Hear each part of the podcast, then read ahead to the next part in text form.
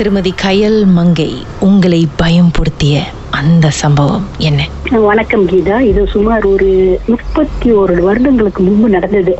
ஆனா இப்பொழுது என் நினைவுல இருக்குது கீதா. அதாவது என் மூத்த மகன் பிறந்து மூணு மாத கை குழந்தை.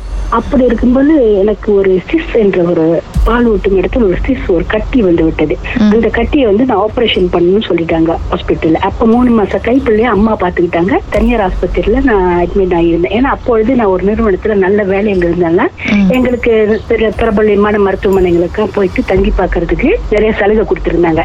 அப்ப அந்த மருத்துவமனையில நான் அன்றைக்கு போயிட்டு தங்கி மறுநாள் ஒரு சிறிய ஆபரேஷன் செய்யணும் சொல்லுங்க நான் தங்கிட்டேன். அப்படி இருக்கும்போது நான் போகும்போது என்னோட வேலை செய்யற சக தோழி ஆனா வேற டிபார்ட்மெண்ட்ல வேலை செய்யறவங்களுக்கு ஒரு கேன்சர் கேன்சர் வந்து அவங்க வந்து ரொம்ப சீரியஸா படுத்திருக்காங்க. படுத்திருக்கு அவங்க ஒரு கிறிஸ்தவ பொண்ணை தொட்டு இந்த ஃபாதர் எல்லாம் வந்து ஜெபம் பண்ணிட்டு போனாங்க. போன பிறகு கடிச்சு மங்கை நீ தான் நல்லா கொழு கொழுன்னு இருக்கிய உனக்கு என்ன பிள்ளை? நீ பிள்ளை ஆஸ்பத்திரிக்கு வந்த? நான் சொன்னேன் எனக்கு சின்ன ஒரு ஆபரேஷன் அதனால வந்தேன்னு. அப்ப அவங்க சொல்லிட்டு எனக்கு வந்து நர்ஸ் சொன்னாங்க நீங்க அந்த பக்கத்து மூணாவது பெட்ல படுங்க. அப்ப சொல்லிச்சு நர்ஸ் எல்லாம் போன பிறகு அந்த பொண்ணு சொல்லிச்சு மங்க நீ அங்க படுக்காத. ஏன்னா இன்னைக்குதான் ஒரு மலாய்க்கார பெண் பண்ணி அங்க இறந்தாங்க அதுக்கிட்ட எனக்கு ரொம்ப அச்சமாச்சு. அப்புறம் நான் சொன்னேன் எனக்கு தனியாக ஒரு பெட் கொடுங்க கோனரில் ஒரு பெட்டில் இருந்தேன் நான் கேட்டேன் நர்ஸும் சொல்லிட்டு சரி நீங்கள் படுத்துங்கன்னே அப்புறம் இந்த பொண்ணு ரொம்ப சீரியஸா இருக்கிறதுனால ரொம்ப இறுதி கட்டம் அவங்களுக்கு. அப்ப எனக்கு பார்க்க மனசு ரொம்ப வேதனையாவும் அச்சமாவும் இருந்ததுனால நான் பார்க்காம இழுத்து போத்திட்டு அந்த பக்கம் போய் படுத்து தங்கிட்டேன். படுத்துட்டேன்.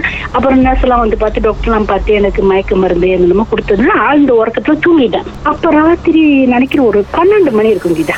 பன்னெண்டு மணி போல இந்த மெல்லமா ஒரு கை வந்து அழகா எழுப்படி எழுப்புறாங்க. நான் நினைச்சேன் அது வந்து இந்த மருத்துவமனை. நர்ஸுங்க வந்து நம்ம ஆஹ் மருந்து கொடுக்க எழுப்புவாங்க.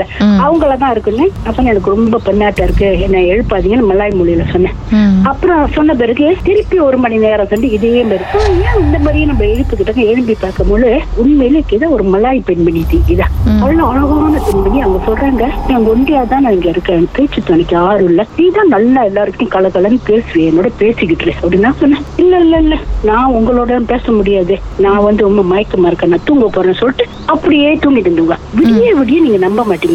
பொழுது விடியற மட்டும் அந்த மெல்லமா ஒரு கை வந்து ஒரு சாதி மாதிரி என்ன தொட்டு தொட்டு தொட்டு எழுப்பிக்கிட்டே இருக்குதா நான் அந்த மயக்கத்துல இருந்ததுனால எனக்கும் சொல்ல நினைவு இல்லைன்னா அப்படியே பேசி பேசி அப்படியே தூங்கி விடிஞ்சிருச்சுக்குதா பொழுது விடிஞ்சதும் எனக்கு ஒரு சின்ன ஒரு ஆபரேஷன் செஞ்சாங்க. அப்புறம் செஞ்சாங்க அன்றைக்கு அன்னைக்கு சொல்லிட்டாங்க நீங்க இன்றைக்கு வீட்டுக்கு போயிடலாம் அப்படின்னு. அப்புறம் வீட்டுக்கு போன பிறகு என்ன சொன்ன நர்ஸுங்க கிட்ட இந்த மாதிரி ஒரு நடந்துச்சுன்னு. அப்ப நர்ஸுங்க எல்லாம் சொன்னாங்க இல்ல இங்க வந்து கொஞ்சம் சகஜம்தான். ஏன்னா மேல ஐந்தாவது மடி எல்லாம் சில சமயம் இந்த பெண்கள் வந்து குறை பிரசவத்துல பிறக்கிற பிள்ளைங்க சில குழந்தைகள் வேண்டான்னு வந்து பிள்ளைங்களை வந்து கலைக்கிறவங்க எல்லாம் பல மாதிரியான நிகழ்ச்சிகள் நாங்க நடப்போம் அதனால சில சமயம் இந்த ராத்திரில குழந்தைங்க அழுவுறது இந்த மாதிரி இறந்து போனவங்களோட ஆத்மா வந்து தொல்லை பண்றது இந்த ஹாஸ்பிட்டல்ல நிறைய இருக்குது. பரவாயில்ல உங்களை எப்படினாலும் செஞ்சுட்டு மித்தபடி தொல்லை பண்ணல அப்படின்னு. அப்ப எனக்கு அப்பாயின்மெண்ட் கொடுத்திருந்தாங்க அப்பயே மனசுல நினைச்சுக்கிட்டேன். இன்னொன்னு சொல்லிச்சிருக்குதா? அடுத்த தடவை வரும்போது என்ன வந்து அந்த மருத்துவமனையில வந்து பாருங்க. நான் ஒண்ணுமே தூக்க மயக்கத்துல ஒண்ணு கண்டுக்கல. சரி சரி சொல்லி மறுநாள் ரெண்டு பேர் வெட்டிட்டாங்க. வீட்டுக்கு போயிட்டேன்.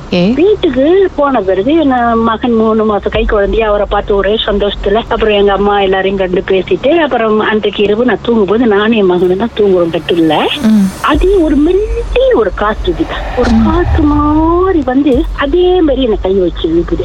பார்த்தா அதே மலாய் பண்ணி ஓ சொல்லாம கொள்ளாம வந்துட்டேன் நான் தான் உன்னை சொன்னேன் வந்து என்ன பாருன்னு.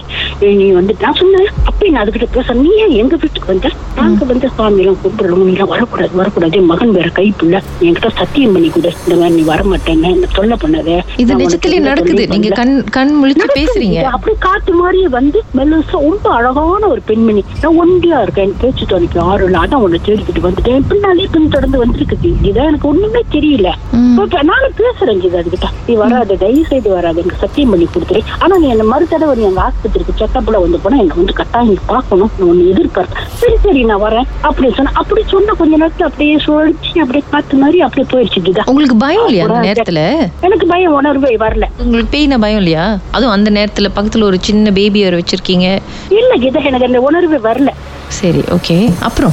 அப்புறம் அது ஹாஸ்பிட்டலுக்கு நான் போனேன். இந்த செக்அப் பண்ணுவேன் அந்த பக்கம் நான் திரும்பியே பார்க்கல. மேல் மாடிக்கு போகவே இல்லை கீதா. அப்பதான் சொன்னாங்க அந்த மாதிரி பல விஷயங்கள் பல இது சம்பவங்கள் அந்த ஹாஸ்பிட்டல் நடக்குது. நல்ல காலம் உங்களுக்கு ஒன்றும் செய்யல. அது வந்துட்டு போயிடுச்சு. அது இருக்குதான். அது ஒரு பெண்மணி தான். இந்த மாதிரி வந்து செய்யும். பலரை வந்து அதை தூக்கி கூட வெளியே கொண்டு வந்து போட்டுருவோம். சிலர் தூங்காம விடிய விடிய வந்து எங்களோட நர்ஸுங்களோட உட்காந்துருப்பாங்க கட்டில்ல இருந்து கீழே உண்டு கிடப்பாங்க. மறுநாள் காலையில பார்த்தா. கட்டில மேலே ஏறிக்கிட்டு தலைமாட்டுக்கு மேலே ஏறிக்கிட்டு மேலே சிரிச்சுக்கிட்டு இருக்கும் விரிச்சு போட்டுக்கிட்டு. ஆனா உங்களை அது ஒண்ணும் செய்யல. உங்களை வந்து பேச்சு துணைக்கு வந்து கூப்பிட்டுருக்கேன். நல்லா எல்லாரையும் அழகா நல்லா பேசுவாங்க அந்த.